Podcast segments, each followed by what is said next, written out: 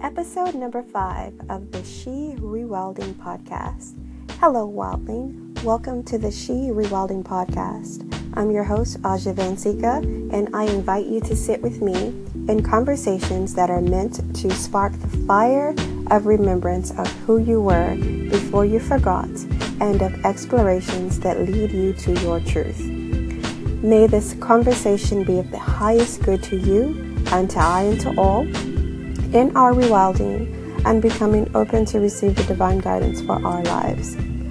My love, today I want to speak with you about honoring your true beliefs and also about investing in yourself.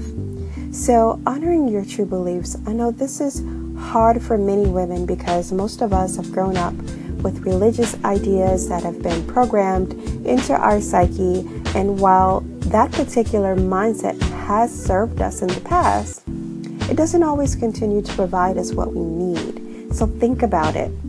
At the age you are now, do you have the same needs and desires that you did when you were, say, 19 years old? I'm willing to bet that you don't. Your inner wildling will always guide you to what you need mind, body, and spirit completely.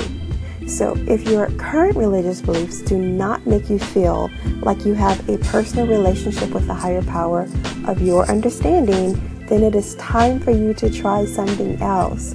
Divine guidance only comes when you feel good about what you are doing. Connecting to your higher power should invoke feelings that plain and simply make you feel good. So try something new today. Hope that you do. So, the other thing I really wanted to talk to you about today is investing in yourself. Take a class on woodworking or candle making. Learning new things gives you more items to put into your feel good box. It expands your opportunity to have more things to do that make you feel good. It's about exploring, right? Investing in yourself is not just about money, it is also allowing yourself the time you need to perform some self care schedule it on your calendar and do it. Five minutes of meditation or relaxing in a bath with candles and body scrubs. Do angel card readings on yourself. In simple terms, do something that makes you feel good and do it often. My dear Wildling, I hope that this message has been of some benefit to you today. And if it has, then please share with family and friends.